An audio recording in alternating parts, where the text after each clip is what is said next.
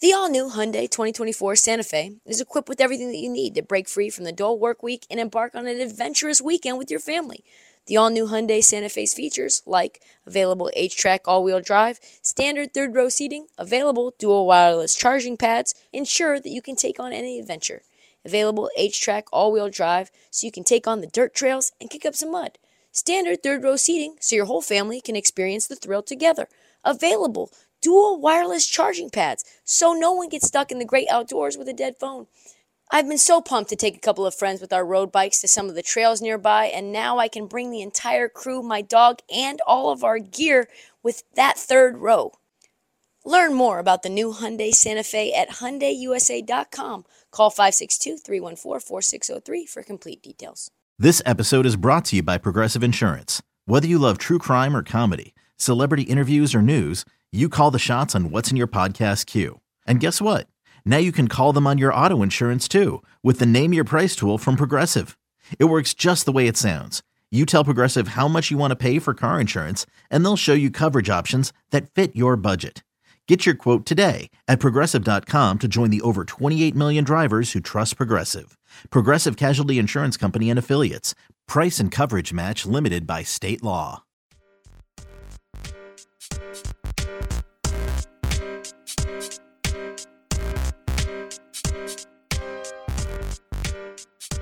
So to be fair, I got a text from uh, Terrell yesterday. Yeah. Yesterday. Yeah. So that was two days ago in today's time because this is coming out on Tuesday. And Terrell was in Chocolate City. He was in the nation's capital, Uh-huh. watching a little WNBA, watching our under machine, aka the DC Mystics. Uh, Washington Mystics versus the Chicago Sky. And I said, why don't I have him in studio? We can talk a little NBA draft here. Yeah. So without further ado, Terrell Furman, again, host of the NBA and WNBA Sports Gambling Podcast. Check that out on the Sports Gambling Podcast Network. But you can get it on Spotify as well, right? Yeah, you can get on Spotify. You can get wherever you you get find your podcast, your podcast. anywhere. YouTube. Hey, do both. YouTube, Spotify, Apple. Do all of it. I need all those downloads. Com- complete Yep. com- combination for every single device. You know what I think people should do too is like just go into the Apple store yeah. and uh, download the podcast to the Apple phones. Oh, podcast. Hey, go download the app. The app is in the Apple Store too. SGPN app. So, Love it. Hey, I, I I take any type of support you can get. It's free. What is your overall, I guess, vibe of this draft? stardom.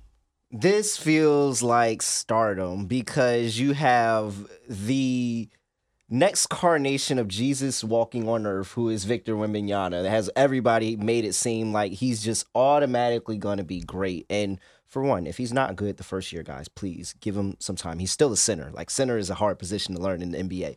But you have him. Then you have Scoot Henderson, who is a guy that if you ask anybody who watches Scoot Henderson, he is a number one overall pick. But unfortunately, because Jesus reincarnated, walked the earth again in Victor Wembanyama, he is now being talked about in number two with Brandon Miller. You go even further down, and we'll talk about a guy that I like who was number one overall high school recruit, and he's sliding in the draft. So this is just a draft full of stardom.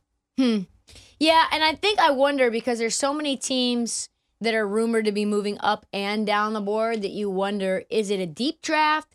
Is it like a three, four person star draft mm-hmm. with a lot of good role players? Like if you were to assess how many guys outside of the top three actually start year one, what do you think? outside of the top three, I I think you have a lot of qua- qualities. I think that where the issue is going to come is everybody wants to see those starters come in and average 20 points per game. If you're a big, you're already in double double territory. I should be betting your double double every game. Like Evan Mobley, look at Evan Mobley now. He is a really, really good starter. In his first year, you were like, okay, like this guy's all right. He averaged 16, 17. That's that's really good for That's an pretty NBA good for a player. rookie. That's really good for a rookie NBA player. Like Paolo Banchero, he's been really, really good, and he's getting better. Like he's gonna be better next year.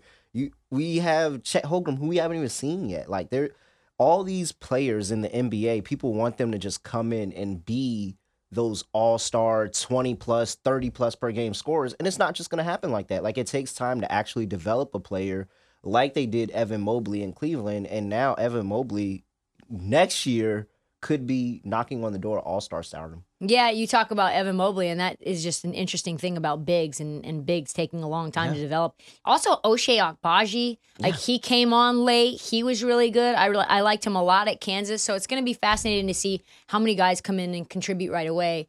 Another uh, storyline that's kind of circulating is just all these teams that have needs and they think Mm-hmm. are going to be active, right? OKC is rumored to want to move up. Mm-hmm. New York uh, Knicks are rumored to want to Oh go. no, no, they're Don't- not. They're not. you don't think they're not. gonna get a first Nobody round wants pick? to come to New York. Nobody wants to come to New York. Okay. No, we. Toronto rumored to, to move up. Okay, I can buy that. Cleveland rumored to move up. If you had to give a guess, who do you think that's not in the top 10 now moves into the top 10? Golden State. Wow. Easily. If you're Dunleavy, you ha- you have to make a splash. You have to. Bob Myers gave this organization four championships. Four. Like if you're Dunleavy, you got to make a splash. And saying that Jordan Poole is coming back for the next four years is not the way to make that splash as the first active new GM power in Golden State. I think it's 100% Golden State. I think Golden State's are buyers at the at the uh, draft, and they find their way in the top ten. wow. Like who? Who do you think they who do you think they make a trade with?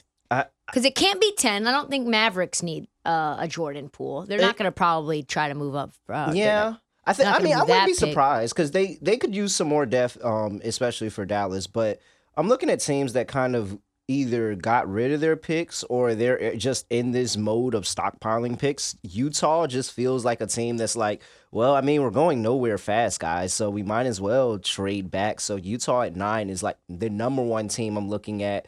Washington didn't get a first round pick for Bradley Beal. We're gonna talk about that, but like That would be didn't a- interesting. so Washington could could move back, or Washington could just be a buyer and get somebody really good there. But Washington can move back. It's a couple of teams up there that I think would move back with a Golden State, and Golden State take a Derek Lively the second. You know, probably the best defensive big in the draft class. So You really like Derek Lively? That hold on, let me let me wait on that one Mm-hmm. because I think an interesting trade could be Wizards trade Chris Paul for and whatever Chris Paul and the eight pick Mhm. for Jordan Poole and whatever Yeah. Golden State has in Yeah, their I mean, first round. I what are they? think- 17, 18? I think, and Chris Paul said he wants to go to a contender and still compete. 19. So, you know, he'll.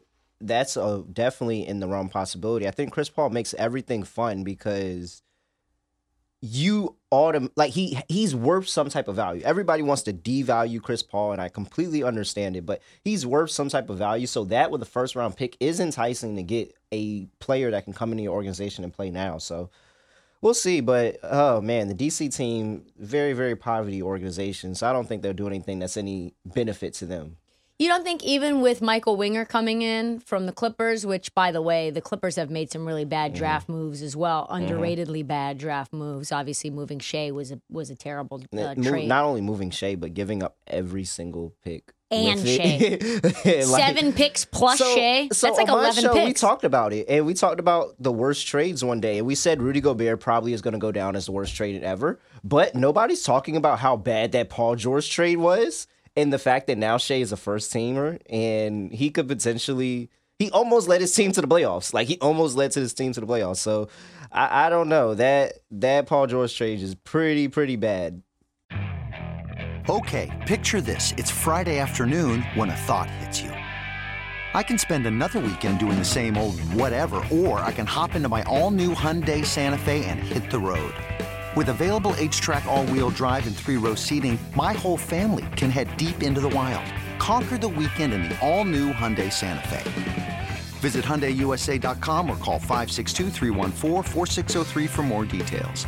Hyundai, there's joy in every journey. Yeah. So okay, so let's talk a little bit about some of the teams that we think might be active. So what do you think Orlando's trying to do? And and how do you think they're trying to prioritize this draft? Because Paolo said already that this year they have six and 11 Uh, Paolo said this year is playoffs or bust. I really think this is a young team. We know that they've got the sixth pick and the eleventh pick. So do they package those picks to maybe try to get up into the top three, four? Do they sell off one of those picks for a veteran? Like, what do you? Th- and obviously, they're in need of a point guard, mm-hmm. even though they have a million of them. They still need that, and they need rim protection. So, if you were to be a a better for what Orlando does, what do you think they do? I think Orlando's in the situation where you can kind of just let the draft board fall to you, honestly. Like, if you want to make a splash play and go trade up into that top four, and it seems like, well, we know number one's not trading, and Charlotte has maintained that they're not going to trade their pick. I just saw today that Portland said they're probably not going to trade their pick. I wouldn't be surprised if Houston tried to trade, but right now, the top four none of the top four teams are hurting for picks. Like everybody has an assortment of picks over the next few years, and that's what I'm looking for for teams that are looking to trade out of that top ten spot. Is what teams do not have picks coming up that would say, okay, we can get another first rounder this year, and I can get a first rounder next year and replace some of those picks. And so, uh, I think they hold serve. I think they hold serve and they just let it come to them. Like you have a pretty good chance at number six to get one of the twins, well, the uh, lesser twin, as some people say, Ausar. So you still have a chance to get him. You have a chance to get Cam Whitmore. You still have Anthony Black.